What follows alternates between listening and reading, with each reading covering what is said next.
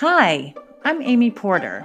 Some of you know me as a flutist and a classical musician, others as a professor, and some of you know me as a publisher and arranger. I'm a stepmom, I'm a business owner, and I'm the founder of a couple of nonprofits. And this is my podcast. My core mission as an entrepreneur is to appreciate what I have around me. And then I try and see as clearly as possible how I can help. So let's talk, let's share information, let's laugh and sometimes cry over the things that we have to work through in life and in music, in business and family and relationships. Come on into my Porter Flute Pod.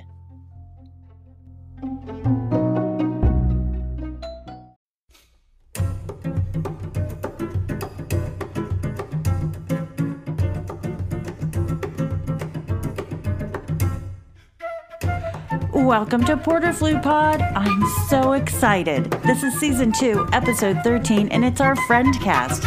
And in the pod with us, Greg Pattillo. The New York Times calls him the best person in the world at what he does.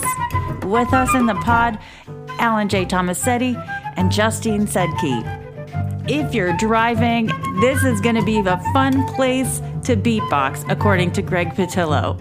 Usually I would go to the vault and feature some of my own playing, but we have included music like this latest track from Project Trio. Project Trio is Peter Seymour on bass, Eric Stevenson on cello, and Greg Pattillo. We are also going to include the piece called Shark, which is from his new beatboxing book. Wait till you hear this. Welcome to Porter Flute Pod. We're so glad you're here. Greg Pattillo, welcome to the Porter Flute Pod. You're in it. Great to be here. Thanks for having me. I'm sure you know the story, but I'm going to repeat it. Maybe you don't know the story. Maybe he doesn't know the story of Peter and the Wolf and how I found out from Flora. And Flora Alexander comes in. She's my music education major. And she said, Professor Porter, have you heard this man play Peter and the Wolf in a completely new way? And he's he's beatboxing, and and I you need to hear this. And I said no. And so she came around to at that uh, those years the big monitor, and the took a while to pull up, and we pulled up uh, this video of you playing Peter and the Wolf, and it was extraordinary. But kind of halfway through, I looked over my left shoulder at Flora and said, Flora, where's the box? And she said, uh, what box? And I said, well, so there must be a box under the camera. Maybe we just can't see it, but he's playing and then he's kicking a box, right? Flora's the sweetest woman ever, and she would never laugh at me. So she took a big breath and kind of calmly told me that you were doing things with your lips, with your syllables, with, and I got my nose up on the screen. I was like, no, really? And so I, I love telling that story to show my complete ignorance. Um, but then I'm like so enamored with how you do what you do. You took what we do. Probably it's an ancient art form, all this stuff. Uh, Bobby McFerrin was doing it. And, and the guys um, probably, in, you know, in Detroit were doing it in the fifties. But I want to know uh, how you brought it to us. Was it, was it, the good graces of, you know, your teacher saying, check this out? Or was it, were you always doing beatboxing? I mean, and how on earth did you make it look so easy? Because I thought there was a box. I'm so sorry. I'm old. I'm old. That's that's right on. Hey, I, I really appreciate that. Uh, honestly, I came into beatboxing on the flute simply to be relevant and to find work playing the flute. Um Uh, I did graduate uh, having studied classical music and have been a classical flutist uh, since the fourth grade. But I started initially, my lessons were in Suzuki lessons. And so I learned to play by ear. And then as I switched teachers and kind of moved up, I grew up in Seattle. Um, I had a very distinct classical path, but I had a teacher that was totally willing to just let me do and experience whatever kind of music I wanted. And I, I was not a beatboxer. Ever. until well after college, like way after. And I wish um, that right after college I had figured this out and gotten all these sweet gigs. But it took me a very long time. It took me until I was about thirty years old to finally be a professional musician. And it was because I asked people if they wanted to hear my Telemann, and everyone rolled their eyes.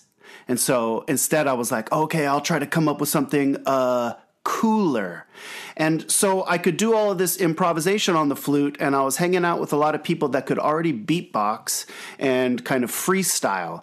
And so I knew a bunch of rhythmic tricks on the flute, and I just did my homework, and I taught myself how to beatbox on the flute. And beatboxing uh, as, uh, you know, vocal percussion, I, I agree. It's, I think it's an ancient art.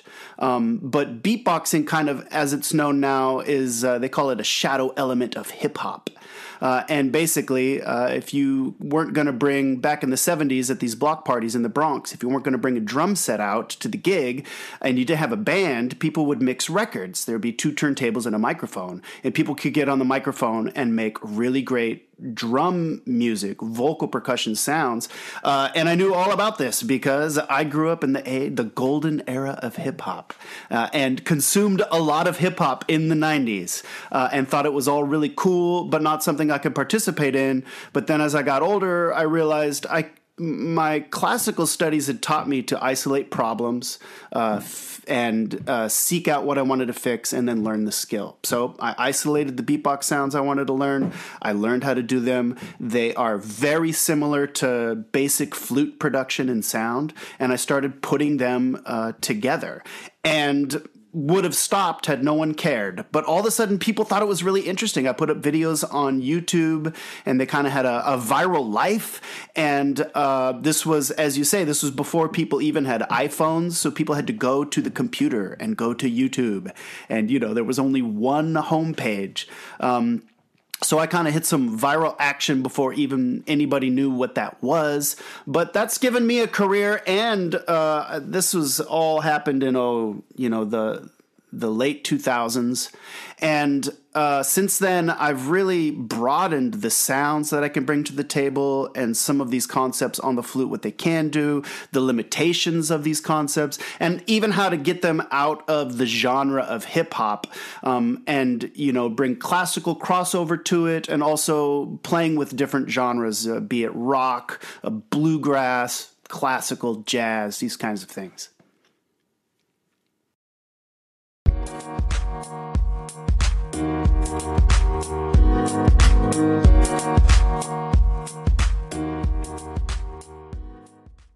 And were you acting principal in an orchestra or anything? Uh, yeah, after I graduated from Cleveland, uh, after grad school, I was teaching, and I was really bummed out because I wasn't performing anywhere. And I got a job handed to me uh, in Guangzhou, China. Basically, their flute player just like left the country, and the guy that ran the orchestra, his daughter went to school with me and called me up and was like, "How would you like a job in China?" And I was like, I would love that. And I, I went out for the summer, and I got to play, you know, I was principal, I was the acting principal flutist of this orchestra. It was just for the summer. It was really awesome uh, and uh, super exotic. It, it really, I'd never experienced anything like that. Not only being able to sit and play what I consider some of the most awesome music in the world, uh, orchestral classical flute music. You know, I was in a foreign country. I didn't speak the language. It was super interesting. And uh, I walked away from the contract because I wasn't sure if that was for me. I felt like I still had a lot of musical growth to do, even though I didn't know what that meant. Like, I've really, uh, at that part of my life, really straddled the line between classical music and what I ended up calling non-classical music. And I wasn't sure if I wanted to be locked into a classical career. And so I sold everything I owned and moved to San Francisco. I'd never been there before. I, I didn't know anything about it. It just seemed cool. And uh, that's where I started beatboxing. This would have been in two thousand three. I moved to San Francisco. I met my wife the first night I was there, and she got into school in New York, and we moved to New York in two thousand five. And then my videos hit on YouTube about two years later, at the very end of two thousand six, early two thousand seven. well, you were doing something that you shouldn't have been doing, and yet you were doing it. Like, this this guy graduated from Cleveland with a master's. I mean, come on. He's, he's one of the best ever. What are you doing? Did, was that pushback about your style? Well, I have gotten a lot of pushback as I've become an adult. Um, before I figured out even the beatboxing of what you should do, what you ought to do, what is classical, what isn't correct. Um, and uh, and that's part of the reason why I moved.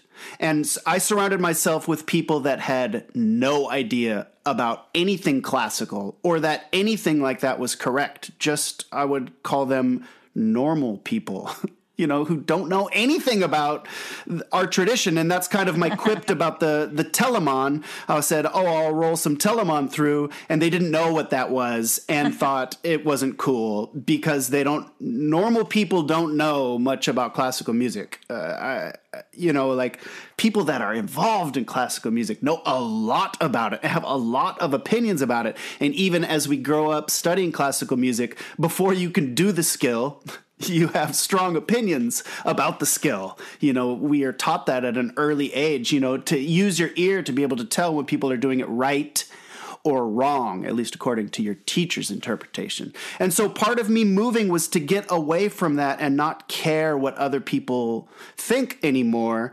And um, more of a pop aspect of professional music these days really is to consider what your audience would like instead of what your audience ought to have.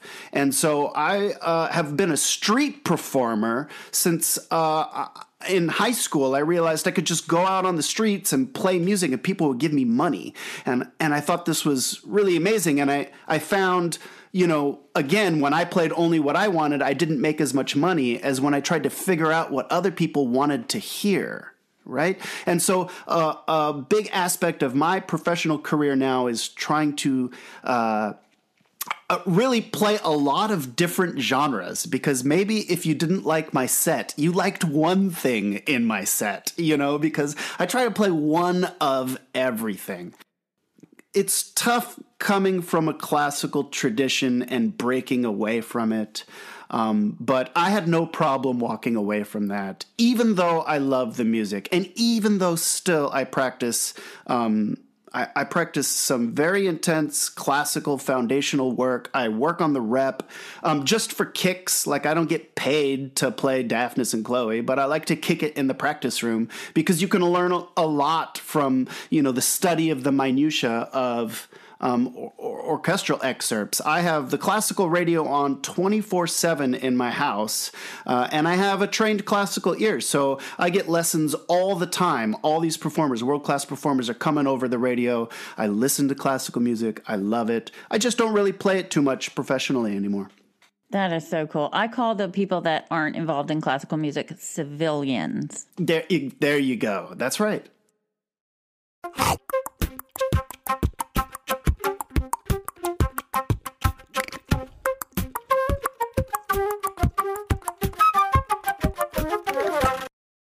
At Juilliard, I was in Grand Central Station. The acoustics were great uh, with a wind quintet, and there were crowds everywhere. And it was kind of a very interesting moment for me to think, but wait, but wait, I want to play up on the ground above the subway. And wait, I want to be in a building on fifty-seventh and, and, and seventh Avenue, don't I? Why am I down here in Grand Central Station with a woodwind quintet? Well, it turns out that this guy who arranged all these woodwind quintets, he's got he's probably a millionaire because of all the arrangements, right? He was testing them out. That's so right. You have to kind of put yourself in in a lot of shoes before you start barking about what people should be doing with their life in classical music. Uh, who knew that I'd be, you know, having a big mouth uh, one day, you know? But the pandemic hit, and I wanted to help everybody, so I'm just thrilled that that you're here to um, kind of solidify that idea that it doesn't take just talking about it to make it, and it doesn't take just studying with the right person. It doesn't mean that with these etudes you will get a job. I don't know. It's just so life is so flexible. We have to be flexible with it, right? So absolutely. Was Ian Anderson an inspiration for you to kind of switch out of your element, or did you, you like you said, you were just in Seattle growing up hearing this stuff? Uh, so, yes. So for those of you that don't know, Ian Anderson fronted a rock group, which is still around today, called Jethro Tull. And uh, I caught them on their twenty-fifth anniversary tour, and this would have been in like ninety-two in Seattle, and it was the first proper rock concert I ever went to. And it was really eye-opening on many levels. Uh, you know, there were a bunch of like really old people that I didn't think would like be having a good time partying and like living their best life. You know, we did. We engaging did. with the music of their youth. And like, I sort of was just getting caught up on who Jethro Tull was. Um, you know, this was before the internet. So like finding uh, things that you liked is very challenging. Like I remember going to the record store, like literally the record store where they sold records, you know, not even C Ds, like Tower Records, um, trying to find things that would inspire me musically. And it was a challenge, and it was an expensive challenge buying records. But this was a band. Everyone told me I should check them out. I, I saw them. Uh, Ian Anderson, not only can he play the flute, but he can sing, he can play the guitar, but he also is extremely uh, dynamic in his motions. He would prance back and forth across the stage, and it was such a great show. Like, not only was the music solid, not only was his playing super interesting, but he, he was visually stunning. And, and I came away from that realizing that there was a whole nother world of music that you can really get involved in. And and these people were enjoying themselves at the concert so much. And I, I wanted to be a part of that. I've studied all of his music. I routinely play his version of Box Beret on our concerts, um, which is something I learned in high school. My band director had the sheet music to this. He had the solo all written up, and I memorized it, and I've been playing it ever since. And uh, so Jethro Tull was a huge, huge influence for me for like alternative pop flute style. So that was your first proper proper concert. I think my first proper concert was Kansas, and yeah, uh, nice. it, it was it was nineteen yeah for sure. And um, my husband now at that time was my best friend. He's a civilian. And so anyway, he had taken me to this concert for my sixteenth birthday, snuck me out of the house. I'm still in trouble for that. Then the next one was, are you ready? Blue Oyster Cult. That was hmm. when Godzilla, right? Oh, Godzilla. And the big Godzilla comes out with the lights. I was Whoa. there. That's cool.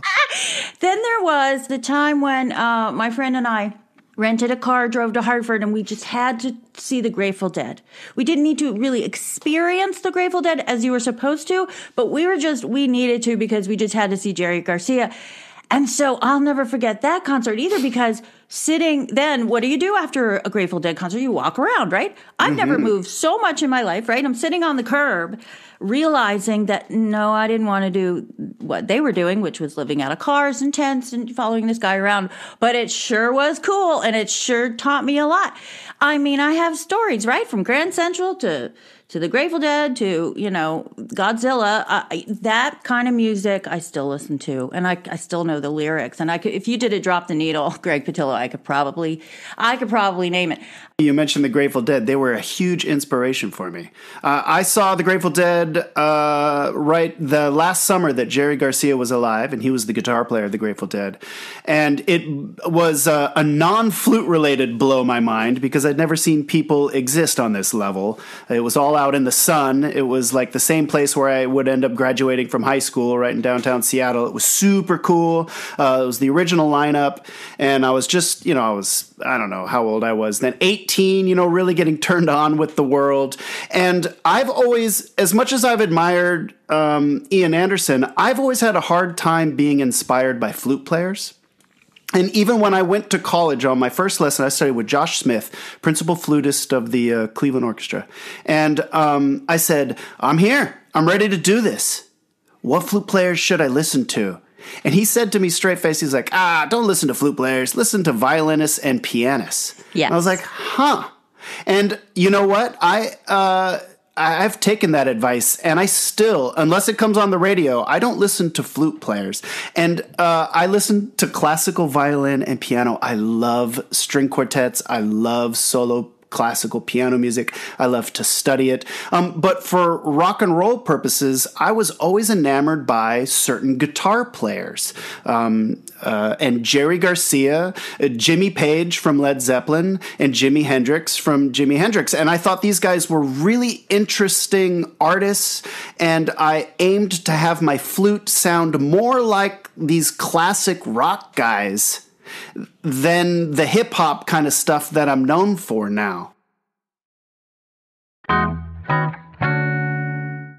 didn't know this uh, until I was checking out your Wikipedia page, but you studied trumpet at the same time as flute, and you yeah, just mentioned for, that. Yeah, for and, about eight or nine years, and I couldn't give it up. I loved it so much. So I'm actually a, a trumpet player in a flute player's body, but I really do think the trumpet came into my flute sound. Yeah, but how uh, that's that must have influenced your flute playing to such an interesting degree, not only from physicality of the lip strength, uh, understanding the the pushback or the the back pressure in the mouth and how that changes on the flute, um, you know, learning other instruments, not only being inspired by them, learning other instruments really gets you out of your your box. Like, people say music is a language and all, but when I think about music, I find so often that I think about music as a flute player, um, which is very stark limits. And through the pandemic here, I've really been opening up playing with other instruments. I've been playing the violin for the past five years. I play it terribly,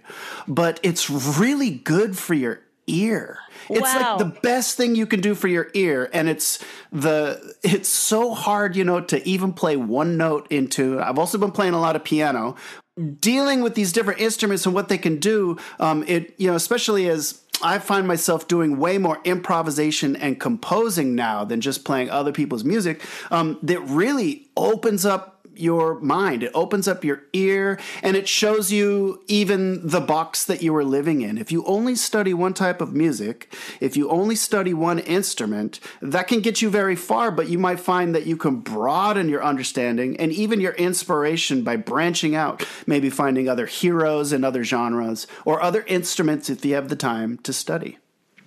And other clefs. Pianists have to read bass clef and treble clef at the same time. That's kind of why I drifted away from the piano. Uh, my dad was an amateur piano teacher, so I was his worst student for sure. Um, bass clef, I learned the Bach cello suites in the bass clef, and I transposed them to treble clef. And I have to say, my heart sank slightly to put them in treble clef. Uh, they sound beautiful, but um, to record them, I, you said I loved the, reading. I'm sorry, the, the Bach clef. Cello suites? I recorded yeah. the Bach cello suites and then arranged them for Carl Fisher. Wait, I want to just give you a shout out because I bought that book and it's great. I love studying those tunes, and it's it is a challenge looking at an Urtext cello thing and being like, uh, you know, and you cleared it all up. There's no problems with register. It's a great book. So for Thank those of you, you out there that are hungry for more Bach, get this book. It's they work great on flute, and your recordings are great. And you got a, a number on YouTube as well. Uh, you do a number of them, so uh, and it's great. It's fantastic. Thank you so much. Back in the day, two turntables and a microphone. Uh, the Roland company. Maybe you even you have a Roland uh, tuner or uh, a Roland uh, metronome sitting around somewhere, like the Doctor Beat. Anyway, Roland made uh, the the eight oh eight drum machine. Okay, and it's a very popular drum machine, and it's in a lot of uh, some early hip hop stuff and a lot of like uh, eighties rock. Anyway, it was this. Uh, it was called. It's kind of colloquially referred to as the beatbox because it was a little box that you'd program and it would make the beat. So beatboxers ended up imitating this machine that imitated drums. And so beatboxing has evolved to kind of sound like drums and synthesized rhythmic music. However, over the past twenty years, a lot of artists have really turned it into a vocal style, doing things with, uh, like, uh, if you know this guy, Michael Winslow, he was famous on, like, if you saw Spaceballs, or, like, uh, he was in a lot of eighties movies doing, like, uh, vocal effects. And that's, like, uses beatbox techniques, but more vocal, like, effects, like drills, robots. He can imitate uh, Jimi Hendrix guitar and all this. Uh, and so over the past twenty years, it's moved beyond just backing up vocalists into its own spotlight, a uh, uh, beatboxer now can imitate tons of synth sounds. They can do vocals. They can do the beats. I'm a little vocally challenged, or at least I like to. That's my excuse. You know what I'm saying? So I use more of the percussion styles on the flute because it works. Um, a lot of beatboxers use a mic because a lot of the great sounds are really sensitive. And I've been kind of a street performer, classical artist, like you'd see me on a acoustic stage, like where you'd see a string quartet. So I'm using sounds that can project acoustically, uh, you know, from where I am on a stage. Um, but real beatboxers, real, use a microphone to really get all of these sounds that they can do at the same time. You can do your voice at the same time as all these other sounds, uh, and the flute likewise as well.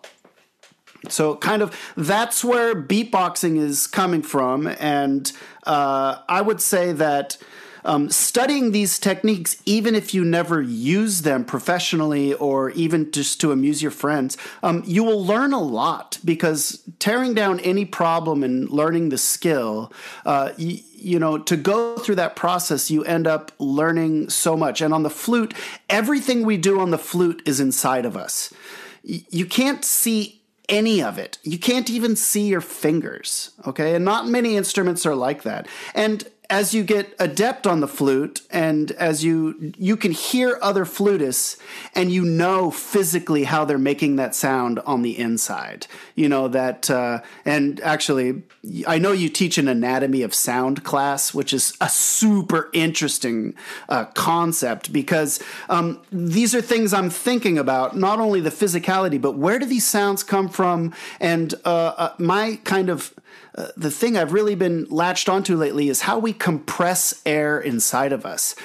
Beyond just uh, the umbrella term support, which is just fine, but you can compress air in the chest, you can compress air in the throat, you can compress air behind the nose, the nasal pharynx is what they call it, um, and even in the mouth. If you say R, to say R, you curl your tongue to kind of whip your air in your mouth. There's all these tricks to whip air in your body, and it produces different sounds in different people. And so, you know, being able to hear what other flutists do and imitate it is a really good idea if you want to go on to be a professional flute player, to have a wide wealth of tonal, you know, palette. Um, but also studying different genres, studying these sounds, studying circular breathing, even if you don't ever figure it out, you will learn to save your air. You will learn what that even means. You know, to go through that process is only good. I can think of no detrimental part of uh, of this. It's a great way to learn a vocabulary of sounds, right? I hear that. And that's right. And that's developed over time, correct? You can't just uh, learn the it. whole th- our whole journey is over time. Uh, and uh, being a musician is owning up to the fact owning up to the fact that you will never learn everything there is to learn. And instead of getting bummed out about that, it's freeing. There's always more stuff to learn. There's That's always right. another song to memorize. There's always new people to play with. There's always new music to be created, even though we only have twelve notes. There is still unlimited music out there to be created. I put out a year and a half ago a book. It's volume one. It's an intro to beatbox. It's a method book where it isolates, uh, I think, four sounds in the book and just walks through making the sounds and making them with the flute in a vamp-oriented way, so that there's a pattern that you can latch onto and you can change the pitches if you want. There's also... Um, Past vamp, I have loops, which are more like uh, eight-bar little sets that you repeat and you can improvise over. But it gives you like a problem to deal with, you know, like hitting the bass drum with the flute and at different times than the flute. I got over twenty of those in the book. I have a bunch of etudes in the book. And um, the idea being that you can slowly learn to put this together. It doesn't have to be a... Uh, a hard, crazy hitting piece with all the bells and whistles. At first, we can slowly uh, get into it. I aim to make a lot more books because it, this was a challenge making a book, having a simple approach to these sounds, yet also have it sound cool, right? Like if you're going to put in the work making and learning these sounds, you should get applauded by the people listening to you doing this instead of like, ah, that was kind of lame sounding, you know? So this was a challenge. There are a lot other sounds that I can add and get, we can get it a lot more complicated as well. And I aim to, Uh, obviously, I've been not performing over the past year, but I have a Patreon page, and every week I'm putting up new compositions, loops, uh, and concepts, beatbox concepts, and just kind of whimsies. A lot of classical foundation warm-up stuff, scales. I wrote a scales book. Uh, I champion uh, eighteen different scales people should be playing, uh, and uh, you know, how I do my long tones, arpeggios, these kind of things. And so Patreon has just been a place where I focus, and uh, I don't know, I get limited feedback from the people for some reason on Patreon, but I imagine it's not too over their head. I think that the videos that I'm known for, I'm doing a lot of flute playing and beatboxing all together, and it can be a lot to bite off at first, but ensemble-y, using a little bit of beatbox techniques um, is really powerful too. Uh, and if you have a number of flute players working together and each person takes one of the sounds, then together it sounds like a whole amazing thing, uh, but everyone's kind of just doing a little bit of heavy lifting on their own. Uh, I haven't written those compositions yet, but I aim to, and especially once the world opens up and I can get out there and have a reason to be kind of delivering this music. I made a flute Uh, ensemble piece called Squad Up for everyone beatboxes on the flute. It's for ten flutes, uh, bass flute, alto flute, piccolo, two flutes. And it's like squad A versus squad B. And they kind of battle each other throughout the four movements. Uh, and I, I wrote it. Oh, it was, it's about four years old now. Uh, I, I, it was for the Greater Cleveland Flute Ensemble or flute uh, organization. But it's out there. It's published. I don't tell anyone. If anyone ever wants a copy, hit me up. I'll pass you the sheet music. Uh, it's a pretty interesting piece. And along this line, kind of um, spreads some of the sounds out to everybody.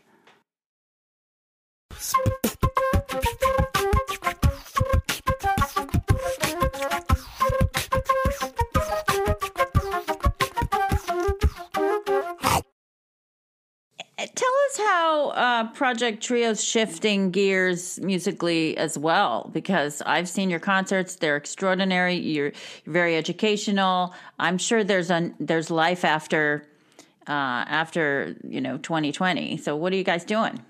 Yeah, I've been part of this group, Project Trio. It's flute, cello, and bass now. And it's been my, as much as I'm known for these YouTube videos, um, they don't pay.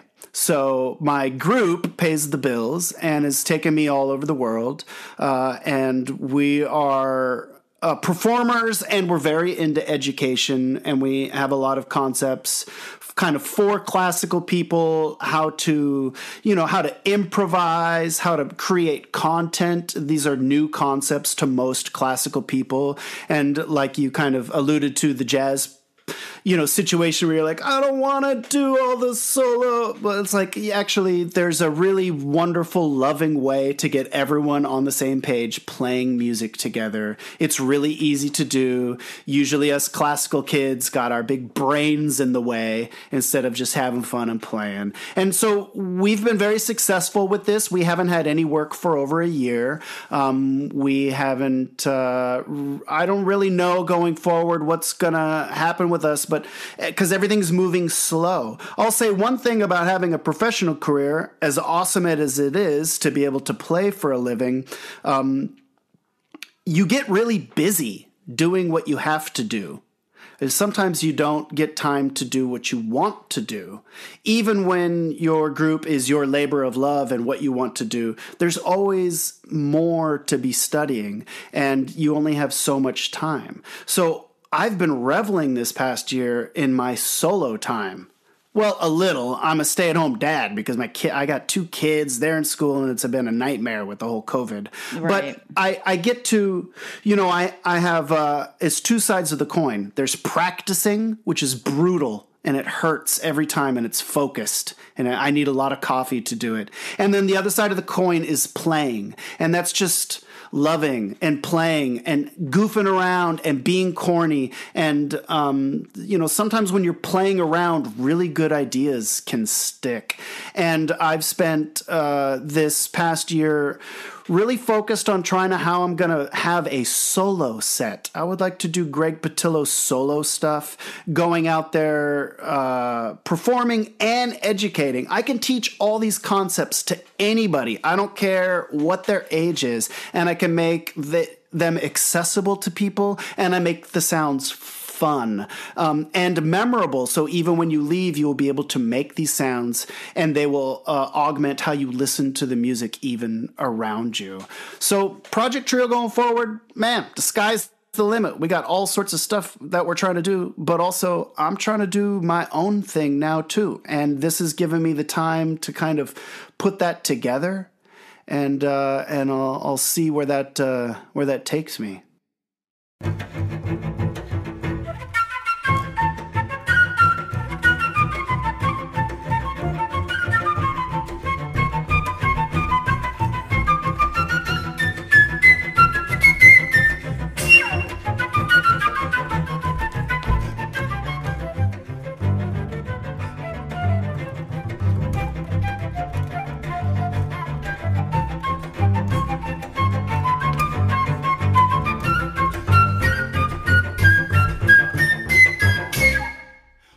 Okay, Professor Pattillo.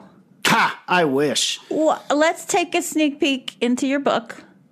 Oh, yeah? Uh, okay. What are some of the beginning sounds someone like myself, who just has her flute out now? Oh, check it out. What are some of the beginning sounds someone who wanted to learn beatboxing uh, would learn? Uh, like, is it really down to boots and cats? Is it really just...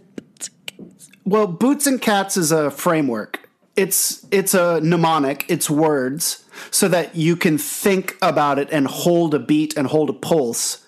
And maybe your mouth can latch onto those words so you can spend just a little bit more brain power to do variations of that or add some flute over it. So that's a great... Um, Boots Cats uses three sounds. Each of those sounds comes from a different part of the mouth. Each of those sounds represent a different part of the drum. And each of those three sounds have uh, different levels of difficulty that are opposite on the flute. So the easiest sound is the closed hi-hat sound, a T S sound. Tss, tss. Easy. Everyone can make that sound. Yes. You can make that sound. Yes. Um, but do I? No, no okay. flute. Wait, no flute. Oh, no flute. Check this out. Okay. Here, here's, here's the point is that tss is easy to do, but it's extremely difficult to do with flute sound because you can't make a flute sound with an S. Go ahead. You want to try playing the flute with an S? Right. Like s and play the. Yeah, you get a beautiful Aeolian tone, which is super useful, um, but it's hard to get. Uh, it's extremely difficult to get a real flute sound with T S. So that's the easiest sound to make, hardest to do on the flute. Now, the hardest sound to make, or the most challenging, because we don't have it in our language, is the bass drum sound, which we do with the lips. And I would imagine that your trumpet experience will aid you in this, because it's like buzzing your lips, but it's just the first buzz. So instead of something like this, yeah, it's... It's just so, the first one. So instead of like a buzz where you just like, yeah, that's right. You'd go, you'd go. Yeah, but you need, and I can see. So this is part of the anatomy of this is you need to open the throat and you need to pressurize air behind the nose, kind of where, you know, when you see people go, when they smell wine and they waft it up behind the nose, or if oh, yeah. you've had a COVID test, the early ones where they poked you in the back of your neck through your nose, that I think is one of the most important parts about beatboxing, pressurizing there, pressurizing your air there and pushing down while opening your throat, dropping your jaw, and bringing your lips. Ar- oh, did you just do it? I did bringing it. Bringing your lips around your teeth, which is very much, you know, my teacher always told me to imagine peanut M and M's between your molars when you play, to open the mouth, to get more space in the mouth. You also have to do all this neck and behind the nose stuff. And you can also add buzzes. And you could do it. There's all sorts of different ways to make this sound. But um, what you do is, you're going to do it again? Do it again. go. I can't do it. I sound like I'm farting. But okay. as as you know, I know that when you're confronted with a skill and you can't do it, you don't try it five times and you say, "Ah, oh, I suck. I'll never I get know, this." Right? For those of you that drive, driving is the best place to be beatboxing. Okay. Turn the radio on, and if you can't do the p sound, you do it with whatever you're listening to. You know, okay. Even if it's the Debussy string quartet, it can still work, you know, and so that you just do this sound a bunch and try to um, you try to get it uh, nuanced. See if you can get a higher one and a lower one. But this B sound, yes. even though it might be a challenge for people, is the easiest to get a clean flute sound um, so that you can actually make this sound with the flute.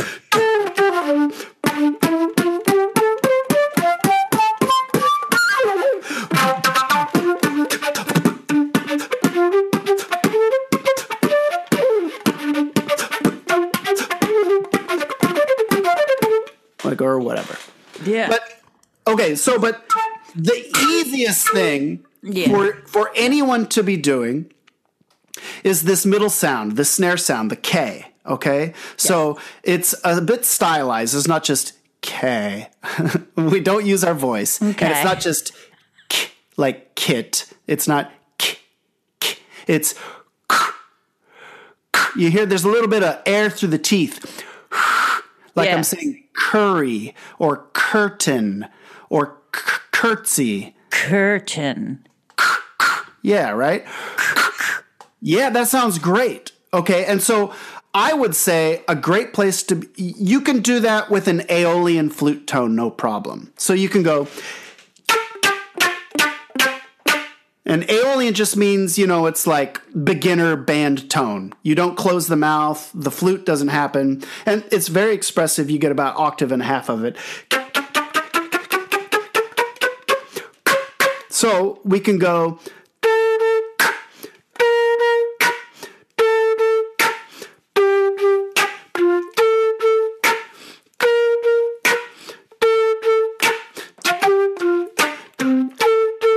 Now, I just did a simple vamp there, A's and B flats. And really, this is a study in the backbeat. The backbeat is beat two and four of a bar. Um, if you've ever watched a jazz concert, uh, the band counts off using backbeats. Uh, you count off using two and four. Knowing where two and four in a bar is super important. Knowing how that hits in a phrase, the snare drum usually hits on two and four. Backbeat music is is something you should be paying attention to. And if you can play a... any melody with the backbeat, that is a great place to start. So even Mary Had a Little Lamb.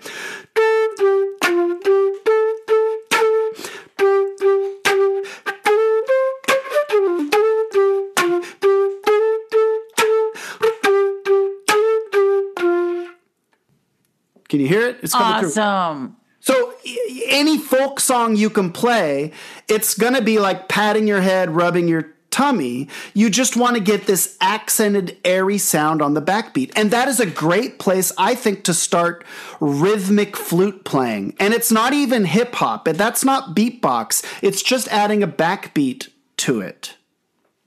Does that I make have sense? To play. Yes. That's, that's really where it starts, I think. That's where any flute player can start uh, adding this. You can use it with the rep you're working on right now, as long as it's in two or four. Samuel Barron would put the metronome on during a Bach sonata and say, this is beat two and four. Mm. So I had to play Bach with the offbeats, and it wasn't easy. It's it's hard. It can be really hard to internalize this because classical music is all about the downbeat. And the strong beats, they call beat one and three, you know, strong beats. It's very classical. Bass, drums, and melody. I mean, really... You've combined them all in, in one artistic, you know, pleasurable form. I love this. It's it was certainly modern for me, and I'm I'm so happy to know where the term beatbox actually came from. Um, I didn't know that Roland.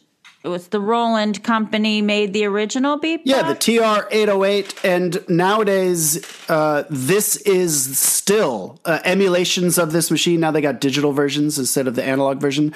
Are what makes, like if you listen to anything with a trap beat, if you even know what that is. Uh, trap beat is kind of like a, a modern kind of hip hop sound production uh, style. Um, and that's all eight oh eight driven. It's all, they're still using this machine today. It's in all of the music people are, li- if you're listening to pop music, chances are eight oh eight is already being used in it still today. It is a modern workhorse in the studio. And with your loops book, Um, mm-hmm. can we use it with the loop station? Like the kids now all have these loop stations. So you yeah. play your loop in and then you program it. Is that the style oh, that – no. Definitely. You, you definitely yes? can. Okay. Um, and I believe – I mean I, I love – I don't use electronics on the stage um, just because of the nature of my group. But using electronics in the practice room is super important. And using a loop pedal at all is a great way to immediately hear whether you hit – what it is that you're trying to hit. It's also a great thing to be able to improvise over. And to my point about all these beatbox sounds with a loop pedal, you can loop in each sound and then your flute over it. And often when I'm doing recordings uh, and have multi-track abilities, um, I like to beatbox separately from my flute because I can get more options. I can get more sounds. Some sounds you just can't do with the flute.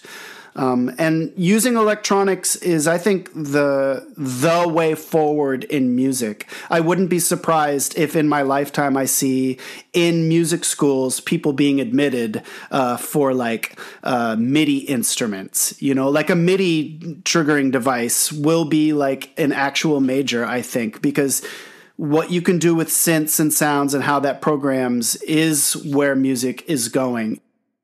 Yeah, we are we are headed for something, and you are here to, to help us. Um, I actually did a little bit of beatboxing today. Yeah. I can't, I can't believe it. I'm not going to be so afraid. I'm not going to get fear to lead me on this one. Nah, no way. No way. It's fun. It's a party starter. It is. That's what I'm talking about. So I want to have just a moment to really lament the fact that we have to postpone our masterclass together. We were going to meet uh, in the beautiful mountains of North Carolina, but we will. Yeah, I'm um, looking and, forward to it. And and we will, and we will both bring. You kept saying love of music, and that is so true. You just bring a lot of, it's just a lot of love that you radiate, and that's why I adore you, and I mm, can't thanks. wait to teach with you. I'm such a fan, and uh, I'm so glad to be educated by you. So thank you for for your time this morning on, on Porter Flute Pod. We really appreciate it. Great to be here. Thanks. Thank you, Greg Pattillo, for being in Porter Flute Pod. It was so exciting for me to host you, and it's going to be great when we get to go to Brevard Music Center and teach together next summer. You can find Greg Pattillo at patillostyle dot com. That's P A T T I L L O style dot com. And Project Trio can be found at project trio dot com. Join us next time on Porter Flute Pod. We have been doing a series called Stay Well, Play Well. We've talked about physical health and mental health. So we're going to talk about emotional and spiritual health next time. You can find more about me at amy porter dot com or porter flute dot com for students. And on Twitter, Instagram, Facebook, and YouTube, I'm Porter Flute. Thanks again for being here. I'm so grateful for you.